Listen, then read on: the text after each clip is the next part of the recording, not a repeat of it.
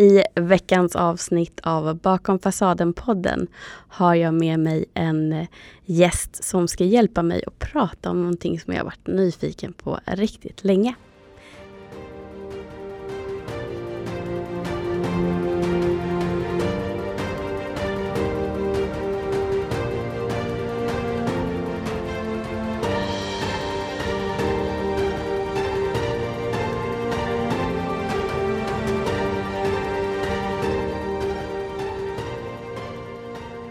Varmt, varmt välkommen Jenny.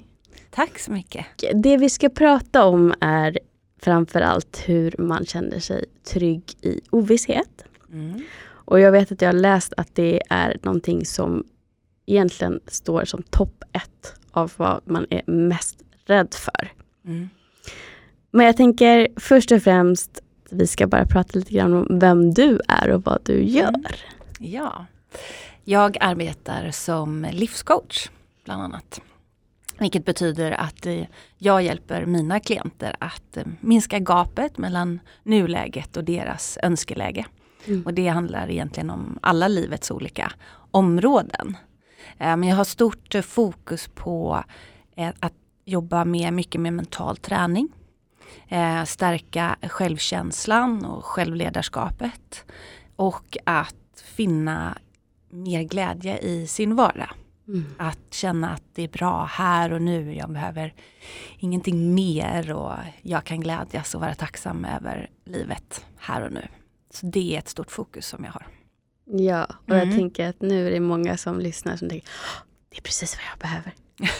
ja, hoppas det. Jo men det är många som behöver det såklart. Och det är ju utifrån att jag själv har gjort eh, den resan till att ha haft eh, helt fel fokus själv i vad mm. jag trott ska göra mig lycklig och glad och hur livet ska se ut. Och det präglades eh, länge av eh, att jag trodde att jag blev, eh, skulle bli lycklig av fina saker och dyra saker och pengar. Och man behövde vara framgångsrik och då menar jag framgångsrik yrkesmässigt. Mm. Och att det skulle spegla liksom eh, lyckan så att säga. Mm.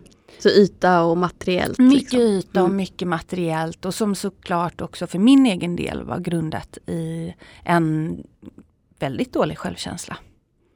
Så att det var rörigt för mig under många år och jag förstod inte riktigt att det handlade om dålig självkänsla förrän, förrän långt senare. Mm.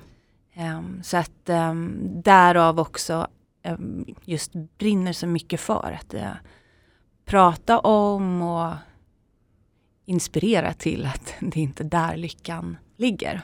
Exakt, och det är precis därför jag har bjudit in dig också för mm. att jag brinner verkligen för det själv mm. och jag märker att det samhället som vi lever i idag uppmuntrar ju tyvärr mer till det du precis beskrev. Den här ytan och att det är så enormt utbrett med dålig självkänsla för att vi mm. får lära oss vad självförtroende är och inte särskilja och inte heller vad vi kan göra för att känna att vi har en stärkt självkänsla. Nej, Så att det blir mer att uppmuntras att hela tiden ha en perfekt fasad. Mm. Medan egentligen om man ska sätta stämpeln normalt på det som är mest vanligt så skulle jag säga att det är norm mer normalt att ha dålig självkänsla idag. Och att tänka att ja, men bara jag har en fin titel på jobbet, jag har snygga märkeskläder, jag kanske är kroppsbyggare och jag har den perfekta kroppen och mm. allt det här. Då är jag lyckad. Men varför är jag inte lycklig? Ja men exakt. Och så ofta ändå tycker jag att jag får höra om människor som uppnår då sina mål och drömmar som de ändå har satt upp och sen så når man dit och så blir det nästan lite antiklimax. Man mm. kanske är glad för en väldigt kort stund men sen så blir det ett jättestort frågetecken och en tomhet kring men jag känner mig ju inte lyckligare av det här. Nej. Man har ja, missat liksom resan och vad man ska lära sig. Och, och också faktiskt kanske funderat över vad innebär det för mig då sen när jag uppnår mina mål och vad vill jag känna då? Mm. Så att, eh, men så viktigt det där med skillnaden på självkänsla och självförtroende. Um, jag ställer den frågan ofta till många jag möter och det är få som faktiskt kan sätta ord på vad skillnaden är. Man mm. säger, jo men det vet jag vad det är. Ja, men kan du beskriva skillnaden? Är lite jobbig och utmanar. Men, och då är det inte så många som, som kan det och kan se skillnad på prestation och egenvärde. Mm. Men jag tänker att vi behöver ju också bli utmanade i det skedet. Ja. Vi behöver ju få de här lite jobbiga frågorna för att själv komma, kunna komma till insikt mm. och kunna röra oss framåt. Ja, ja men verkligen. Och sen måste man ju någonstans vara mottaglig själv. Jag kan mm. ofta tänka tillbaka på många liksom, situationer eller så som jag själv har varit i. Där jag egentligen fick rätt eh, vad ska man säga, information eller om vad jag kunde göra för att saker och ting skulle bli bättre. Mm. Men jag var inte mottaglig för fem öre så jag tyckte bara det var skitsnack och mm. rappakalja och tänkte att så där lätt kan det väl inte vara eller så. Men, eh, så det är klart att våran egen vilja måste finnas med på vägen till förändringen. Vad var det som gjorde dig mer mottaglig, tror du? Um, jag tror att det Alltså jag gick i många år och jag, jag kan spola tillbaka lite. Mm. Jag eh, var väl sådär lagom ambitiös på gymnasiet. Eh, och hade väl medelmåttiga betyg och visste inte riktigt vad jag skulle göra efter gymnasiet. Jag visste inte vad jag ville plugga eller direkt vad jag ville göra.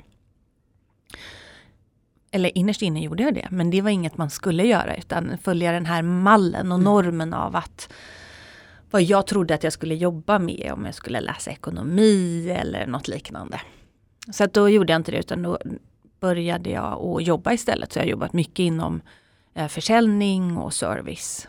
Och eh, sen så blev det också utmanande för mig för jag kände mig förbisprungen av alla som läste på universitet eller vidareutbildade sig. Och jag kände alltid att jag låg steget bakom. Och sen så um, har man lite social skills och kan prata för sig så är försäljning ett bra typ av yrke om man inte har vidareutbildat sig. Så jag mm. hamnade där och tänkte att ja men det här blir väl bra. Um, men det är, jag tyckte alltid om relationen till kunden. Den tyckte jag var kul. Mm. Sen brydde jag mig inte så här jättemycket om själva försäljningen. Självklart var det roligt att sälja. Men när jag såg på mina kollegor som drevs av det här och tjänade de här pengarna och så, så jag tyckte jag fattade inte riktigt det där. Um, så det var liksom inte riktigt något för det var inte vad jag egentligen ville göra. Så det är så här, man byter jobb vart annat, vart tredje år, börjar om process. Ja men nu kanske det blir bättre, kanske var fel på arbetsplatsen ungefär. Men sen så hamnade jag i en situation där um, jag hade fått ett jobb som jag visste att jag inte skulle få en vidareanställning på för att det var en startup och det gick inte så bra för dem.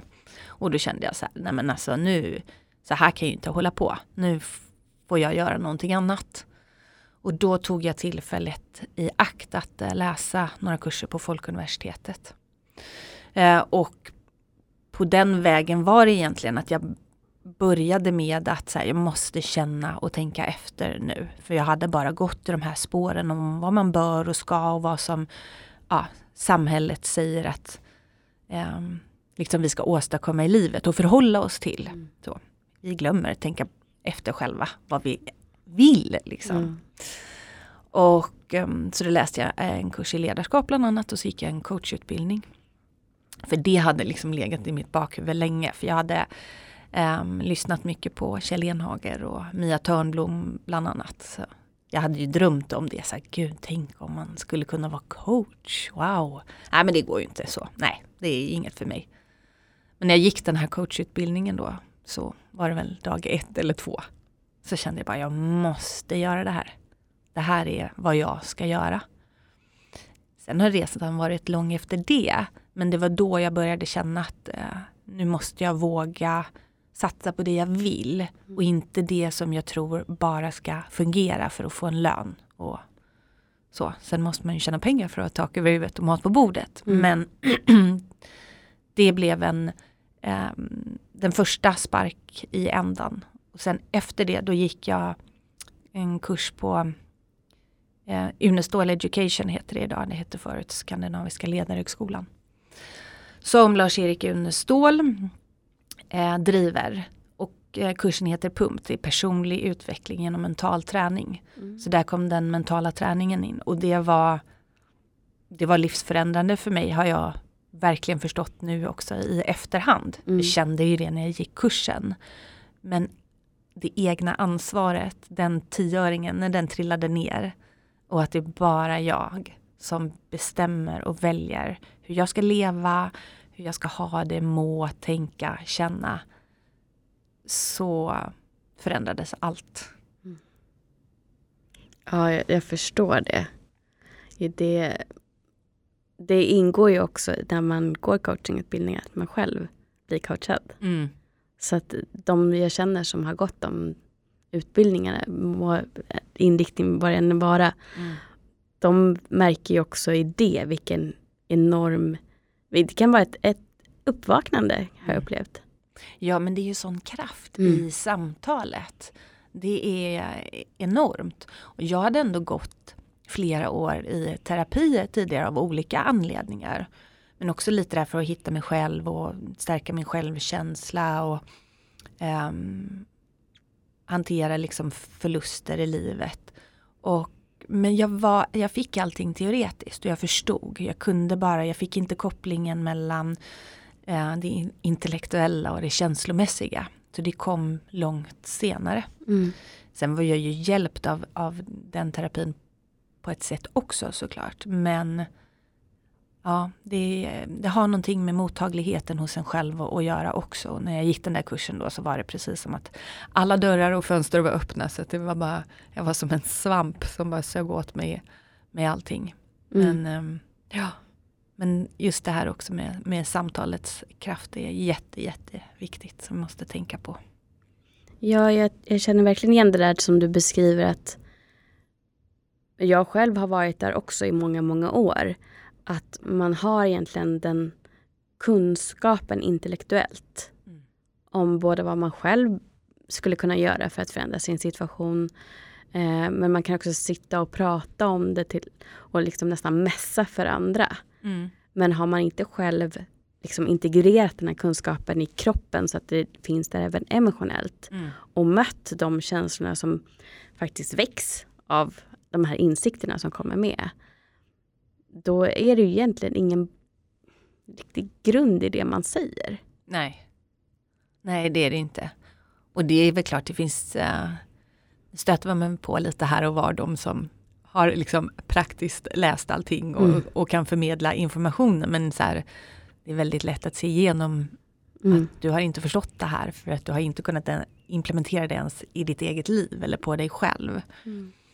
Så, men, men eh, jag tror också att vad som är utmanande och svårt eh, i att göra de här resorna eller förändringarna man behöver eller vill ha eller skapa i sitt liv.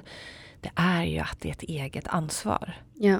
Och där tror jag att tröskeln blir hög för många och det känns som ett hinder. För jag tror att man inte vill erkänna för sig själv att eh, det är bara jag som bestämmer. Mm.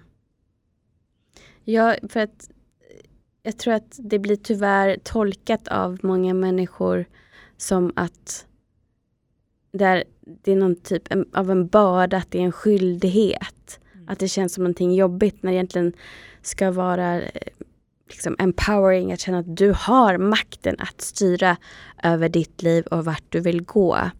Du kan ta dig ur de här mönstren som inte tjänar dig. Du kan göra en förändring som leder dig till att leva ett mer autentiskt liv. Mm. Och jag säger det här väldigt ofta men det tål att upprepas att jag känner att för mig själv och många som, som vänder sig till mig att den här upplevda smärtan, att de tror att det kommer vara så otroligt smärtsamt om jag vänder blicken inåt mm. och faktiskt vågar känna det som jag tror jag ska känna när jag börjar tänka på det här och det här mm. som jag har mött. Det här är ett mönster hos mig. Okej, om jag börjar tänka efter, vad har det uppkommit någonstans? Vad har jag varit med om? Mm. Det kommer göra så ont, så därför vill jag slå det ifrån mig.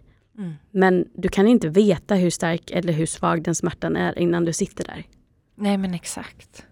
Och ofta är den ju säkert inte Nej. kanske lika hemsk eller förfärlig eller stark som, så, som man tror. Nej, för att vi är också vuxna människor. Så att det, det här lilla barnet i oss som tror att jag dör om jag känner smärta, det, vi gör ju inte det. Nej. Nej, det där är väldigt intressant. Just det där förhållningssättet till men vad är det värsta som kan hända? Mm. Om du tar tag i det här eller liksom börjar gå och prata med någon eller tar det här steget till att hantera trauma eller situationer eller det man har med sig från livet Mm. hittills. Vad, liksom, vad är det värsta som kan hända? Ingen kommer dö på kuppen. Mm. Och att man glömmer att ställa sig frågan och känna efter, men vad är det bästa som kan hända om jag gör det här? Ja. Och jätteintressant just den ehm, parallellen som du drar, det är inte vårt, det är inte det inre barnet. Vi är inte liksom små barn som sätter oss i, i terapi eller går coachning eller något. Nu, vi, nu är vi vuxna, vi har en helt annan förmåga att hantera de här känslorna. Mm. Och ta emot hjälpen som man får. För jag önskar så att det är fler som tog hjälp. Mm. Vilken sorts hjälp det än är man tar. Men ehm, ja, ja, det är intressant den där den stora rädslan för att känna och att det gör lite ont och skaver. Alltså, Mm. Jag brukar också säga så här, förändring är sällan eller inte alltid lätt. Men den är alltid möjlig. Mm. Men återigen då, det egna ansvaret i, i det. Mm. Mm. Och sen att man också eh, blir vägledd när man går till en coach eller en terapeut. Mm. Du är ju inte ensam i det. Nej. det och att det, alla känslor är ju okej. Även om du tycker att men idag var det här jättejobbigt. Nu Mm. var det någonting som jag behövde förstå att jag kanske satt mig själv i den här situationen. Eller att någon annan har gjort mig väldigt illa och det gör ont. Mm. Absolut, det, det är fullt mänskligt att känna. Mm. Och vi alla gör det. Men just att ju fler gånger vi tillåter oss att känna någonting och sitter med det så lär vi också hur trygga vi ändå är i oss själva. Mm. Att jag kan sitta och hålla och jag håller ihop mig själv, jag håller mig själv. Och jag dog inte den här gången heller. Nej. Att Nej, det liksom ändå precis. bygger på den här tryggheten att ah, men det var inte så farligt, jag kan våga göra det en gång till. Och öva, öva, öva, öva. Ja. För ingen är ju bra på någonting innan man ens har försökt. Nej, exakt. Det är ju svårt att kunna Mm. saker som man inte har lärt sig än. Ja, men det glömmer man. Ja men absolut. Och sen också ehm, viljan i att lära känna sina känslor och kunna sortera känslorna vid olika tillfällen. Mm. När är det jag känner vad och varför känner jag som jag känner nu? Och att det kan vara så här, jaha jag kanske är, jag kanske har sovit dåligt. Eller har glömt att äta. Eller är det liksom kopplat till en situation eller en händelse? Mm. hur viktigt det är och därför just att arbeta med känslor, att lära känna sina känslor så att man själv sen kan sortera ut att det här är faktiskt inte så rimligt. Mm. Eller att kunna acceptera känslan för vad den är då och tycka att det liksom är fine. Mm. Men när man lär sig ordentligt och kanske kommer på då just att så här, oj, jag har lite lågt blodsocker nu eller jag är hungrig eller trött. Mm. Så här, ja men då kanske jag ska vila en stund eller ta en paus eller göra något efter jobbet som, som stärker och fyller på. Se Mm. till att ha ett mellanmål med mig imorgon eller vad som helst. Men Mm. just att man måste sortera ut liksom sina känslor också likväl som sina tankar. Ja, för då skapar man ju också verktyg som man kan använda om och om igen. Ja. Så att det blir liksom go-to när man Mm. känner igen den här situationen. Istället för att man kanske reagerar då rent impulsivt Mm. så stannar det upp och gör ett medvetet val och agerar på känslan. Mm. Ja men just verktygen också är en sån bra eh, metafor tycker jag. Om man tänker om man ska bygga någonting. Inte går man in någonstans utan verktyg Nej. för att liksom snickra ihop något eller montera ihop något. Det gör man ju inte.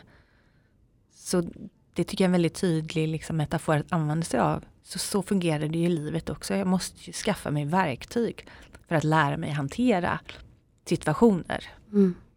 Och livet är ju jämna plågor höll jag på att säga. Nej, men vi utsätts ju för mycket under en livstid. Jag menar har vi glädjen och, och lyckan och förmånen att leva och tills vi blir gamla och dör av ålder. Då kommer vi ju möta en del på vägen.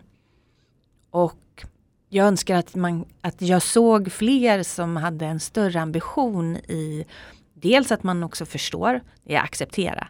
De här yttre sakerna kan jag inte påverka som händer. Men vad gör jag för mig själv för att ha de absolut bästa förutsättningarna för att hantera livet? Mm. I både med och motgång såklart. Ja. Man, man tänker på sig själv för att det ska bli så bra som möjligt. Precis. Jag märker det väldigt tydligt den här hösten att det är väldigt många som är otroligt stressade. Mm. Eh, jag själv också bland annat. Um, och många av dem i min närhet som också precis som jag har utmattning eller utbrändhet i bagaget.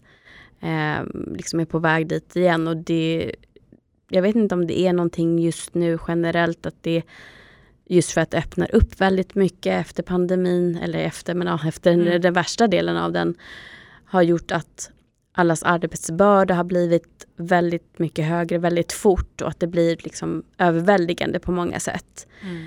Men där så vill jag också poängtera hur viktigt det är att göra det som vi precis pratade om, att man har sina verktyg som man har sina go-to och vågar stanna upp även om man känner att allting rullar på väldigt snabbt runt omkring mig. Mm. Att det är okej okay att stänga in sig lite grann och bara återhämta sig så fort, eller inte så fort kanske, men, men mer så att man tar till sina verktyg så fort som möjligt. Mm. Det är väl det, dit jag vill komma. Ja.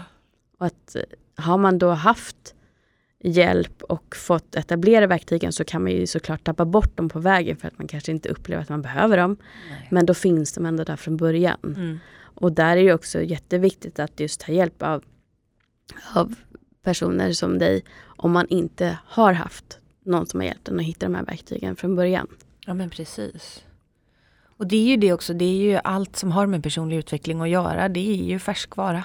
Mm. Det är ju som att ja, med fysisk träning. Vi ja. måste hålla igång för antingen för att behålla men också för att utvecklas eller bli starkare. Mm. Så att, eh, men det är klart när grunden finns där och verktygen, man har hittat de där verktygen en gång, då är det ju lättare att plocka fram dem igen. Men det är otroligt viktigt att vi ser till att vi skaffar oss dem och vet vilka verktyg vi ska använda vid vilka tillfällen. Mm. Men jag tycker också att det är intressant nu med den perioden som har varit i och med pandemin. Och mitt i så, det har ändå pratats mycket om att ja men nu får vi stanna upp och så får man reflektera och så kanske omvärdera vad är det som är viktigt och sådär. Och jag tycker att det ska bli väldigt intressant att se om det, ursäkta uttrycket, bara var snack mm. under den här tiden mm. eller om det faktiskt blir förändring för många. Mm. För precis som du säger, du upplever stress så mycket nu runt omkring och Um, jag kan också få känslan av det, det är precis som att vi ska hinna ikapp någonting ja. som vi har missat nu under tiden. Mm. Och för det första är det helt omöjligt. Mm. och för det andra är det superkorkat. Ja. Uh, för att, dels för att vi inte ska gå tillbaka till någonting som har varit, utan vi ska skapa en ny framtid.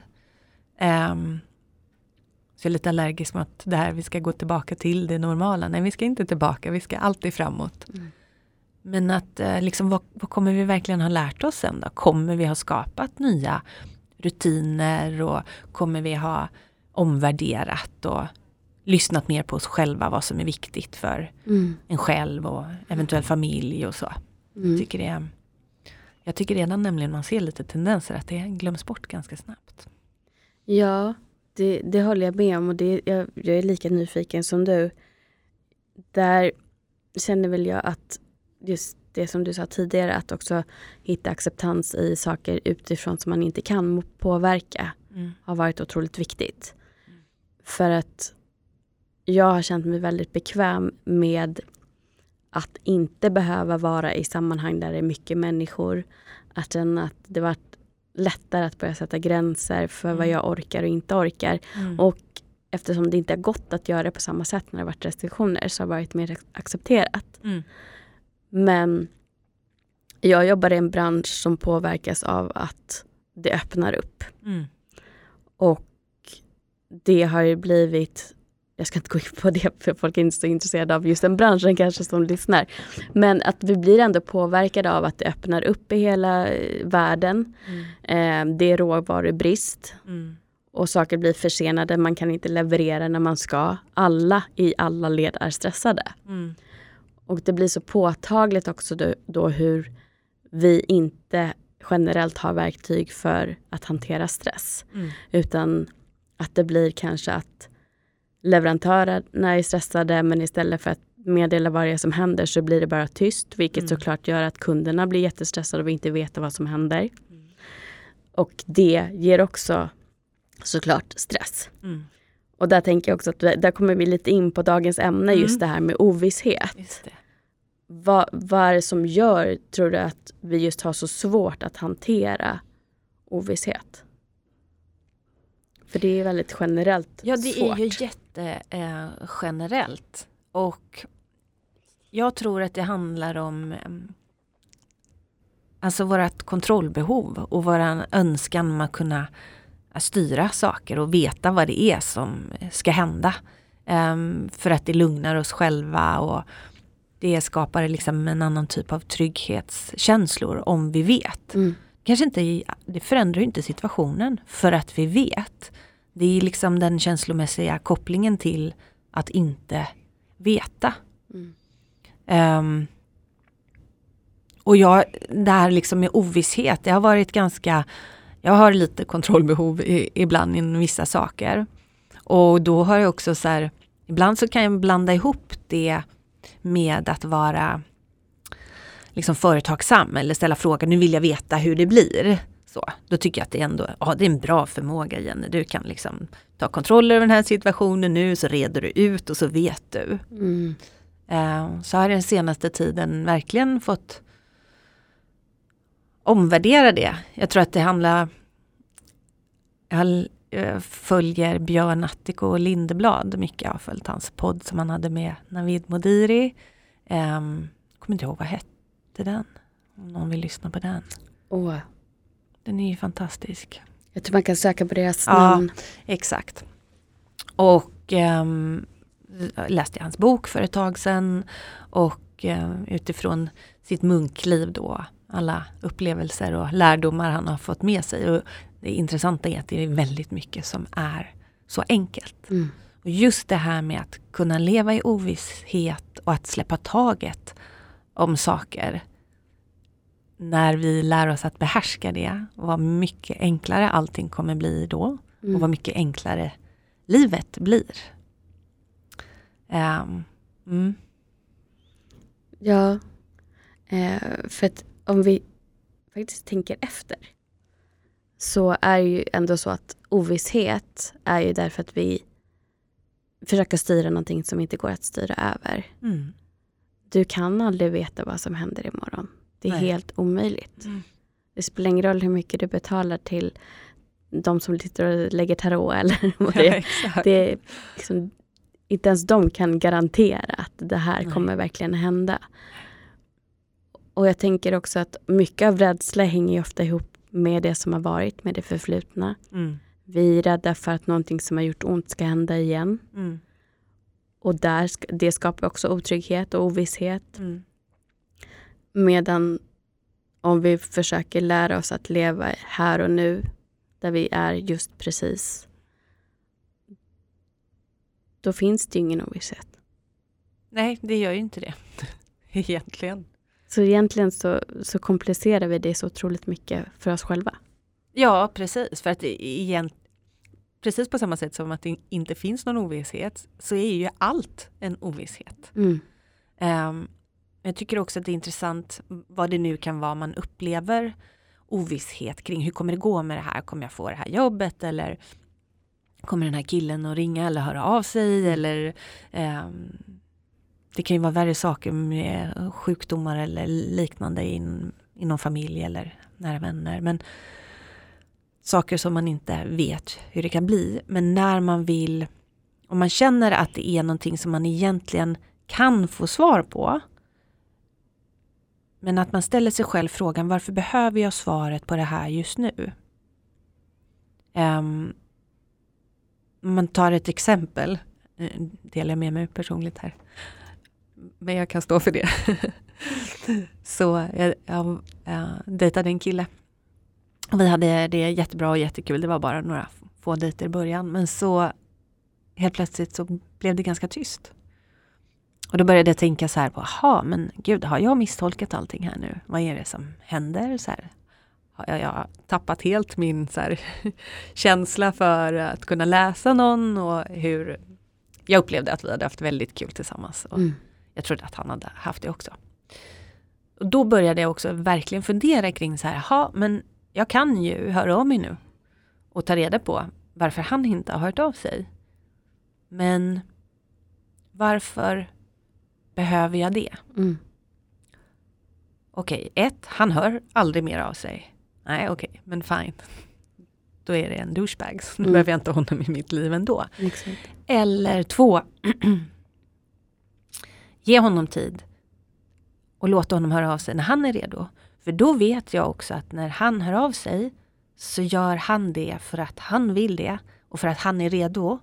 Inte för att jag har ställt frågan om Hej hej, här är jag, gör sig påmind. Du har inte hört av dig eller det var länge sedan vi hördes eller är allting okej okay, och så vidare. Mm. Och hade jag då valt att höra av mig till exempel, då hade jag ju fått svar på varför. Men det hade inte känts lika bra på ett sätt, mm. kände jag när jag reflekterade kring den här situationen. Mm. Um, och kom fram till att det kommer kännas mycket bättre om jag får svaret när han är redo. Mm.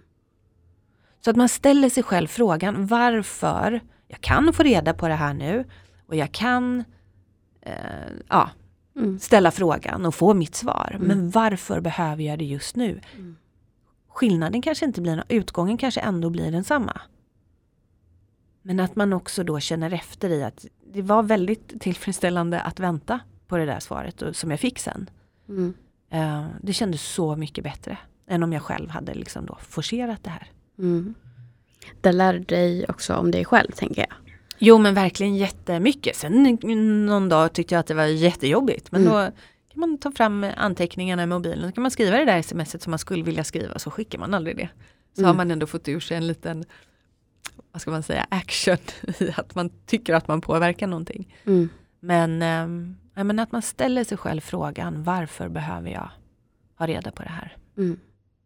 För det, ju, det, blir ju att man lär sig utifrån att man då kan värdera svaret. Att jo men nu känner jag att jag mår så pass dåligt i den här ovissheten. Mm. Så det är viktigare för mig att få svar nu. Mm. Även om det blir att jag kanske upplevs som att jag pressar honom eller att det inte blir samma svar. Mm. Eller att man landar i det som du landade i. Att det finns ju olika för olika individer och mm. det har ju förmodligen också att göra med ens egen trygghet. Självklart. Um, men just att gemensamt är att stanna upp och också analysera lite grann vad är det i mig som gör att det här är jobbigt. Mm, nej men exakt. Men jag tror också att det ändå kan vara eh, oavsett liksom var vi kommer ifrån och var, vart vår trygghet ligger. I att i alla fall, även om man kanske till slut ställer den där frågan då och vill ta reda på vad det är som har hänt. Att man ändå håller det extra någon dag. Jag ska, jag ska mm. ta, man tar en dag i taget eller ta en timme i taget mm. om det är det du behöver. Mm. Men också vad är de känslorna då? Och utforska dem. Exakt. Vad är det som händer i mig? Och mm. Vad händer i mig om jag får det här svaret? Och vad är det som kommer bli bättre då och lättare? Mm. Om situationen kanske egentligen inte är något annorlunda. Nej, och sen så tänker jag också att eftersom du stannar upp och reflekterar mm. över vem, vem du är och vad i, som händer i dig mm. just i den här situationen. Då får du också, om du sitter kvar med det och verkligen observera vad, vad för känslor kommer upp, vilka tankar kommer upp. Mm. Att om du märker att nu är jag där jag brukar vara, mm. att det här är ett upprepande mönster. Mm. Okej, okay, vad, är, vad är det egentligen som är, är det så att jag kanske dras till otillgängliga personer? Exakt. För att jag upplever på något sätt att om jag sen får ett svar, ja men då på något sätt visar det mitt värde. Mm. att jag lägger hela värdet i att om den här personen hör av sig eller inte. Mm. För då är man ju ute lite på fel, på villospår. Då är liksom, Verkligen. nej men mitt värde ska ju inte ligga i det. Och om jag upplever att nej men det här är ingenting som funkar för mig, för det sätter mig i en situation där jag inte mår bra. Mm. Då kanske jag behöver omvärdera vilka personer jag söker mig till och varför jag söker mig till dem jag söker mig Mm. till. Så att jag kan förändra det beteendet och söka mig till dem som jag inte hamnar i den situationen med. Mm. Man kanske helt enkelt kommer fram till att det spelar inte så stor roll nu om han svarar eller inte för att jag vet nog inte om jag vill ha det här.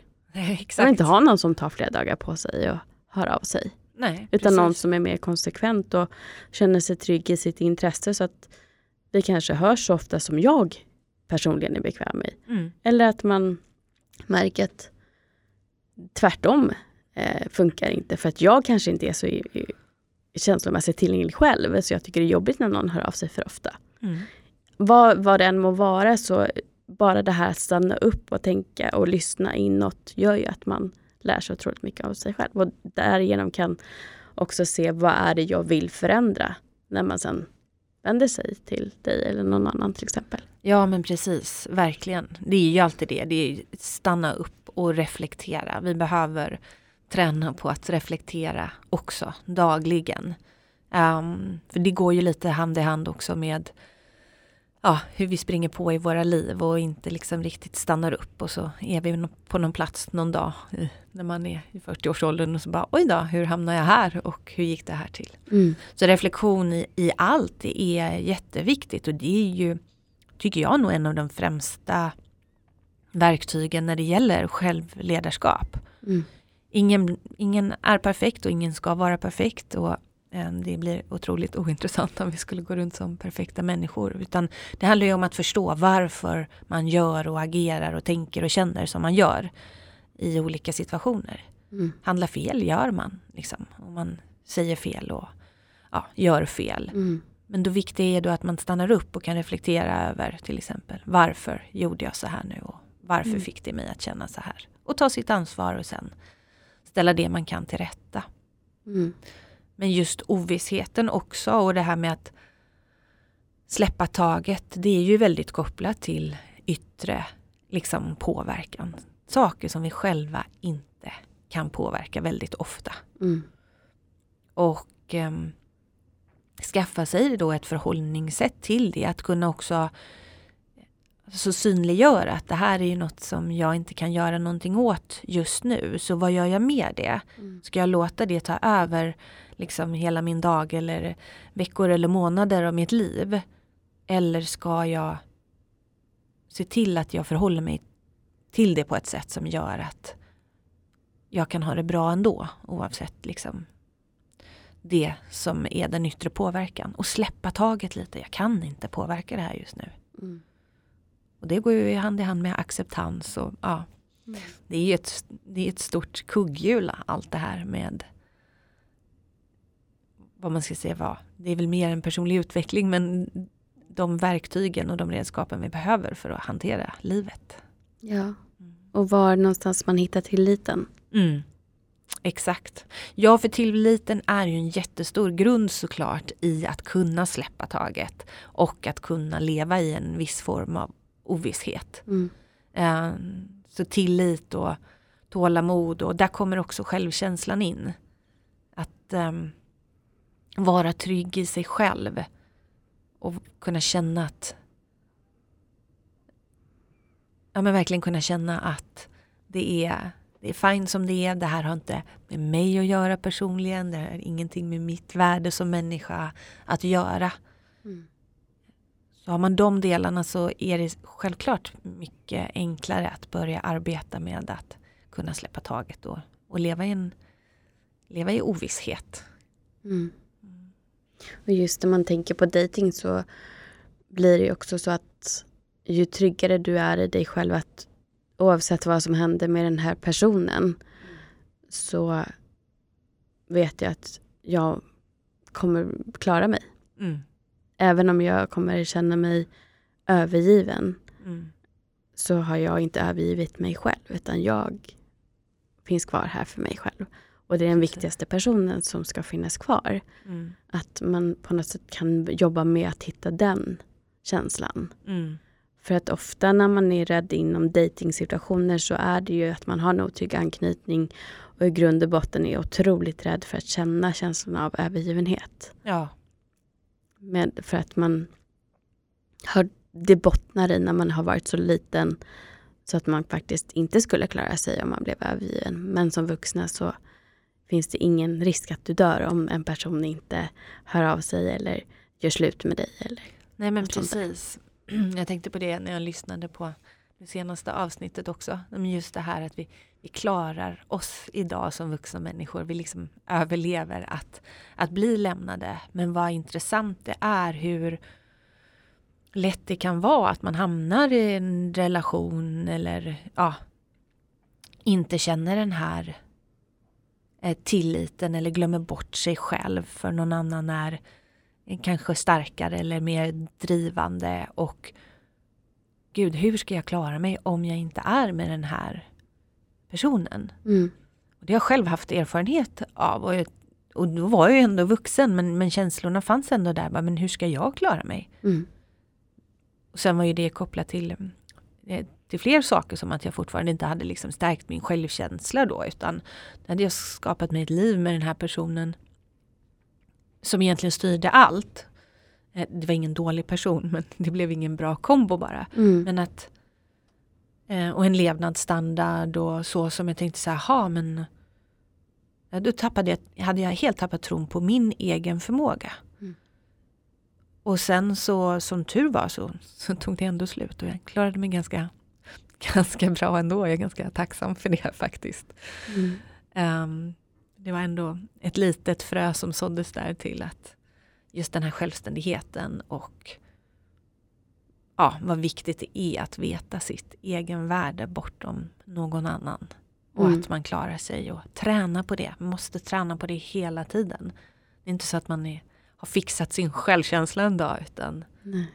konstant träning och utveckling. Exakt.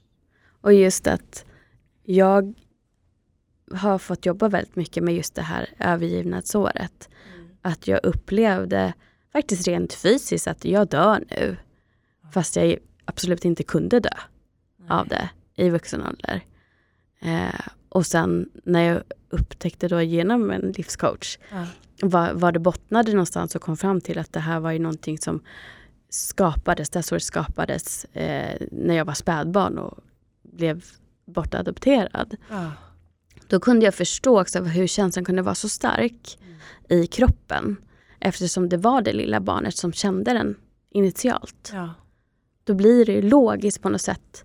Och då kan jag också förstå själv. För att det blir ofta så att när man får sådana starka reaktioner så känner man också skuld och skam för att man förstår rent rationellt och intellektuellt att jag kan ju inte dö. Men hur kan jag känna som att jag dör Precis. av det här? Och känna sig dum. Mm och, och klanka ner på sig själv. Men när jag förstod sambandet så kunde jag inte bara läka det utan också förstå och då känna acceptans. Mm. Och eh, ja, skulden och skammen försvann för att jag kunde liksom känna sympati och empati mot mig själv. Ja. Och det tror jag är jätteviktigt också att förstå att när det är sådana här mönster och man återupprepar Eh, sånt som man kanske själv tycker är lite fult och det här är ingen sida mig själv jag tycker om. Att också förstå att om du möter det här, om du börjar förstå var det kommer ifrån. Mm. Inte bara det som vi pratade om förut, att det, liksom, det kan ligga mycket smärta men det kan också lägga skuld, ligga skuld och skam i det. Mm. Att det, det kan du också få bort genom att våga blicka inåt och verkligen möta det som du kämpar med innerst inne. Ja men precis och just den här förståelsen och sympatin och empatin som du säger för det lilla barnet ja. i oss. Det är så himla viktigt. Mm. Um, och det kan ju vara jag upplever att jag träffar många människor som tänker men jag har haft det bra och jag har inga, inget från min barndom som har liksom påverkat mig så. Vad skulle det kunna vara? Um, men när man kikar lite på det där att det faktiskt kan finnas situationer och händelser som visst har påverkat jättemycket som man inte har reflekterat över. Mm. Och det fick jag uppleva själv när jag gick i terapi. För jag tänkte, vadå, jag har ju haft det toppen. Liksom. Mm. Men det fanns händelser och situationer och så som hade påverkat mig väldigt starkt. Mm. Och även om man inte har liksom så alla verktyg i världen, att man ändå funderar över sitt inre barn eh, och tar sig en stund och, och, tänker på det. Vem är det man möter? hur gammal är man då? I vilken mm. ålder befinner man sig i? Och hur mår den här hur mår barnet? Mm. Och vad vill du säga till barnet? Mm. För bara det tror jag kan göra också att det man återknyter till det inre barnet och känslan för. Jag tror många som blir väldigt känslosamma när man gör det. Och just ja, vad skulle du vilja säga till henne eller honom nu? Mm. Och jag menar alla har ju upplevt något och någon gång som behövde lite extra pepp och kärlek. Mm. Så att vi, inte, vi får inte glömma bort den där för den finns med oss hela, hela livet. Mm. Och som sagt, det kan ju vara situationer som man inte direkt har varit medveten om har hänt men som har påverkat jättemycket. Mm. Och påverkar anknytning framöver i livet. Liksom. Exakt. Mm. Jag har haft ett avsnitt också just om Läkare inre barnet mm. med Johanna Bergman och jag ser ju på hur många som har lyssnat ja. Att det här var någonting som folk verkligen behövde. Mm. Och det gör mig glad också för att jag vet också att det kan läka så otroligt mycket. Mm. Och att det är inte det första vi tänker på när vi rusar fram i, i livet. Nej, verkligen inte. Men att man då kan skapa den här medvetenheten och sen kanske börja titta på det. Mm. Eh, det gör så stor skillnad. Och det är därför det är många ämnen som jag vet är återkommande i podden. Men det är därför mm. att det mm. behövs upprepas hela tiden. Och det kan vara så att en person lyssnar inte på just det avsnittet men de kanske lyssnar på det här. Och då tänker jag, ja men okej jag kanske ska lyssna på det också. Och skapa ja, ännu mer medvetenhet hos mig själv. Och sen kanske börja gå till någon och tänka, jag vet jag skulle vilja prata om mitt inre barn. Liksom. Ja, att man vågar ställa frågan och börja utforska. Mm.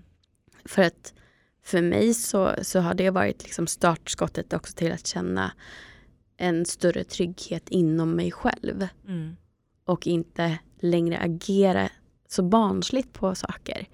Och jag brukar säga så att när jag har agerat barnsligt så är det därför att det är barnet i mig som reagerar. Mm.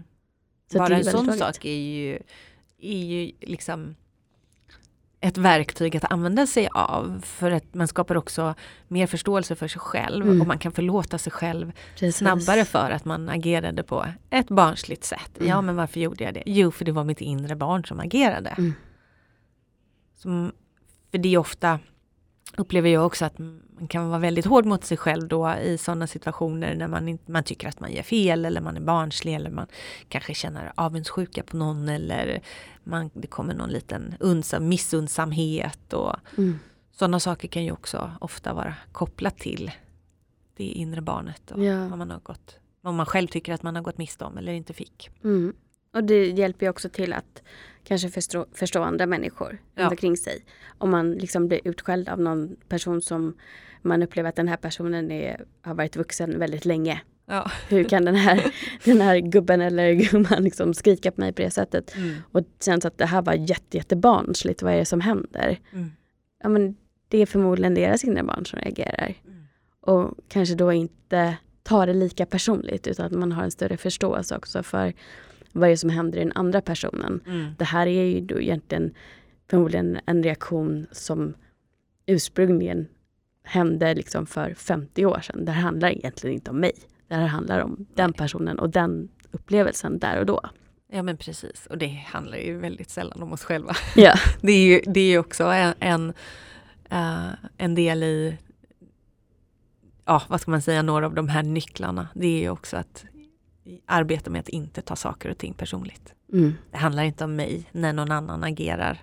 Det handlar om den personen. Mm. Oftast. Ja. Eller nästan alltid. Ja. Och lär man sig att behärska det också. Leva i ovisshet och släppa taget. Ja, då har man kommit långt. ja men faktiskt. Det, det, det är väldigt viktigt att man får höra att det går sådana såna saker kan man tänka på och göra stor skillnad i sitt eget liv fast det kanske är en ganska liten grej som man bara skiftar med mindsetet. Ja, ja det tror jag skulle påverka väldigt många väldigt mycket. Om man inte tog saker och ting så personligt. Mm. Man, återigen då, handlar det om att reflektera. Vad hände nu? Vad kände jag? Ja, jag blev lite orolig eller eh, kände mig orättvist behandlad och så. Men hade det verkligen med mig att göra? Mm. Nej, antagligen inte, utan det hade med den andra personen att göra.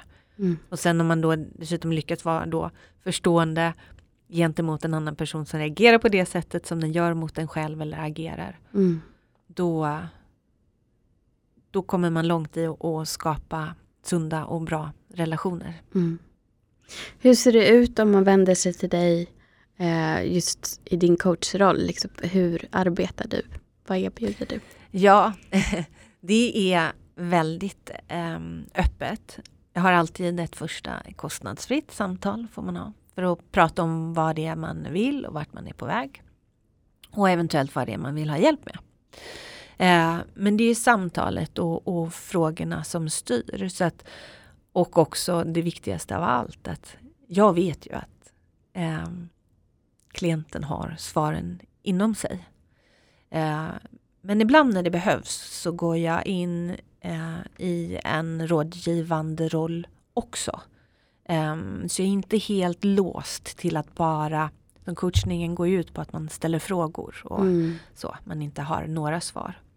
Um, och för mig är inte rådgivningen svar heller men utifrån mitt eget liv och vad jag har upplevt och vad jag har lärt mig så har jag ju jag stött på vissa saker och vissa saker har hjälpt mig och sitter man då i ett samtal med mig där jag upplever att det här kanske skulle kunna hjälpa den här personen så frågar jag alltid om jag får lov att komma med lite input eller mm. ett råd eller ett tips. Så. Um, och um, vi arbetar ofta utifrån ett um, när man kommer som de första gångerna så lägger man upp en liten plan. Men ska vi, vi tar fem, åtta eller tio gånger. Mm. Jag upplever ofta att klienten tycker att det är, är enkelt och hanterbart och mm. liksom en ram. Mm. För coachning går ju också ut på din positiv riktning framåt. Visst så behöver man se och reflektera över saker och ting som har varit. Men det är också mycket så här, ja fast nu är vi här, vi ska framåt, vi ska inte bakåt. Dit kan vi inte gå, det har liksom hänt. Mm. Allt vi har är här och nu. Och sen vad vi ska göra liksom framåt. Mm. Um, och nu är det ju otroligt bra att vi också har lärt oss att bli bättre på digitala möten. Det är ändå en positiv sak tycker jag. Mm. För det betyder att det spelar ingen roll vart i världen du befinner dig. Jag kan hjälpa dig ändå. Um, och vill man så kan man dessutom också ha eh, telefonsamtal eller kan göra walk and talk. Vad den som passar eh, klienten och vad man känner sig trygg i. Mm. Men det är ju ofta också den händer att man eh, kontaktar mig för att man vill ha hjälp med en viss sak och sen så tar det en annan väg. Ja. Och då måste det få ta den vägen. Ja. Så att eh, jag styr ingenting utan det handlar om, jag stämmer av med klienten att vi svänger om på en annan väg här nu. Mm. Vill du fortsätta på den eller ska vi hålla oss till den andra? Det är upp till dig. Uh, men det är ofta man fortsätter på den där vägen då som man svängde av till. Mm.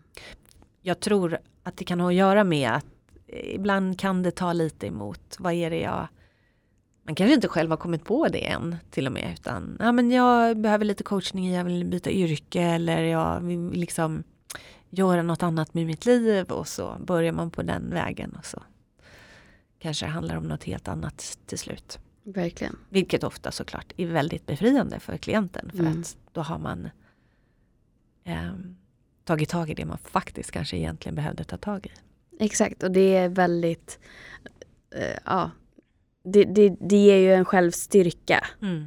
Det känns empowering och det känns också som att åh, jag har gjort det här för mig själv. Gud vad mm. bra, vad skönt. Eh, men om jag då skulle vilja komma till dig, hur mm. når jag dig bäst? Då kan man eh, kika in på min eh, hemsida eller på Instagram eller Facebook och så kontaktar man mig där. Då kan man bara skicka ett mail. Det kan man göra på coach jennysundman.com mm. Eller så kan man skicka DM mm. på sociala medier eller connecta på LinkedIn får man gärna göra om det känns Mm. relevant. Men då gör jag så att jag länkar helt enkelt de sidorna i beskrivningen till det här avsnittet så kan ni som är nyfikna gå in där och bara hitta uppgifterna. Det får du gärna göra. Varmt välkomna att höra av er. Ja, vad fint. Och jättefint att ha dig här idag Jenny. Tack så Mm. jättemycket för att du kom. Tack själv, det var jätteroligt att jag fick komma. Nu går vi härifrån med en varm känsla i kropp och hjärta och eh, hoppas att du som lyssnar gör detsamma. Så säger vi helt enkelt ta hand om dig tills vi hörs igen.